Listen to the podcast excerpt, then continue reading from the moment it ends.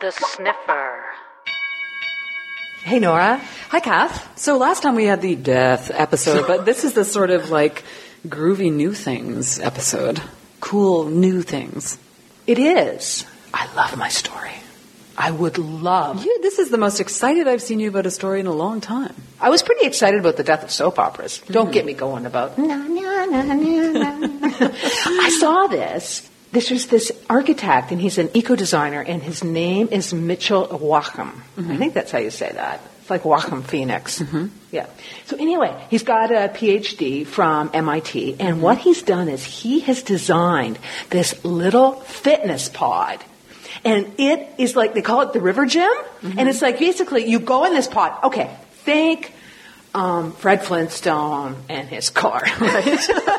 and this is like the bio sub in a way.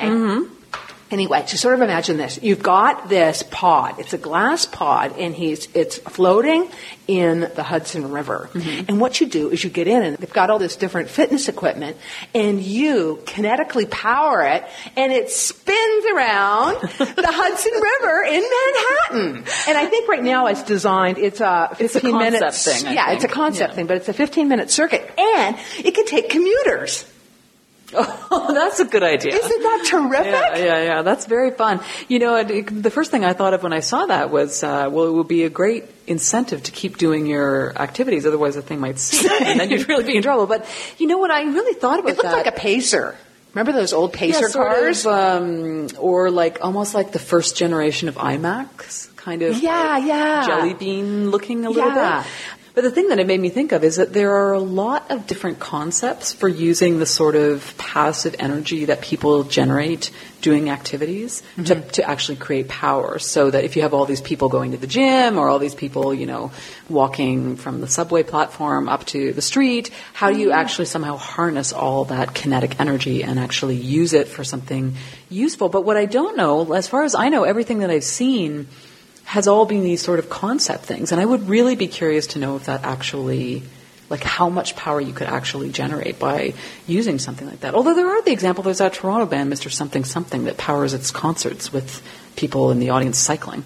I- It seems to me that it would work. Because like what they basically do is it says is that they have a, a range of exercise equipment capable of converting energy derived from you know human activity into usable electric energy that's stored in batteries. So it's kind of like it's like solar power. Mm-hmm.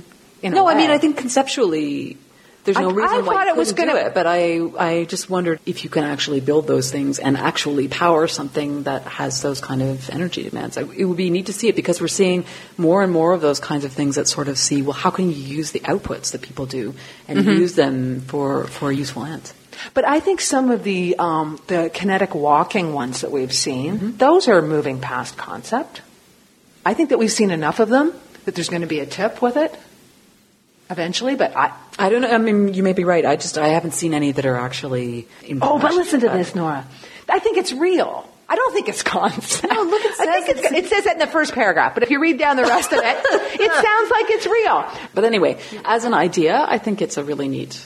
I think it's Idea. coming, Nora. I think. All I think. Well, it may not exactly be the river gym, but I think even if it's just something that's going to trans, you know, like okay, when you went to um, Ireland on your cycling tour, if you think of the amount of energy that you Mm-hmm. Yeah, if I could generated, have been powering the Guinness factory or something while I was cycling along. No, it's true, and that's why I like the, the insight about that you could then also use it to, as a commuting thing as well. Yeah. that's kind of cool. yeah, yeah. No, I like the river gym. Mm-hmm. Okay, now you're up next, Hanipa. Yeah, this is also um, sort of a conceptual thing because I, it's hard to see why you would actually use it now, right, right now. But people at the University of Tokyo have created this paint that basically blocks out wireless signals. I talked to this guy this spring named Mark Shepard, and he's like an architect, and he also does and an artist, and he is involved in this project called the Sentient City, toward the Sentient City, and it's all about conceptualizing what happens when you have, you know, urban spaces or suburban spaces that are kind of aware and responsive to what's going on in their environment.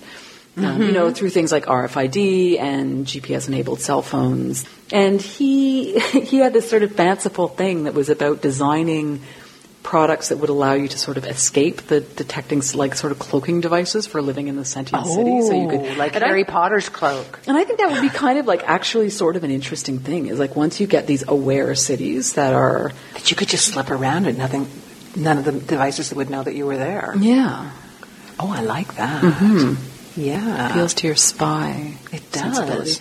Well, I also like the The idea. The paint was kind of a neat idea. Yeah, and I also think it would be well, it would be great from a security point of view because I still have some real issues with Wi-Fi and you know um, encryption technologies and Yeah. things like that, and also from the point of view of constantly having these signals coming at your brains because they haven't completely. You know, negated all those from a, a health point of view. So you're just going to paint yourself black with that Wi-Fi paint. Here It'll never take me alive. anyway, there's a link to it. It's in his PSFK story, and it's kind of uh, a neat little. That is a uh, great site, by the way. Thank you, PSFK. Come to the blog for, links to these stories and more. The sniffer. Dot net. Bye. Bye.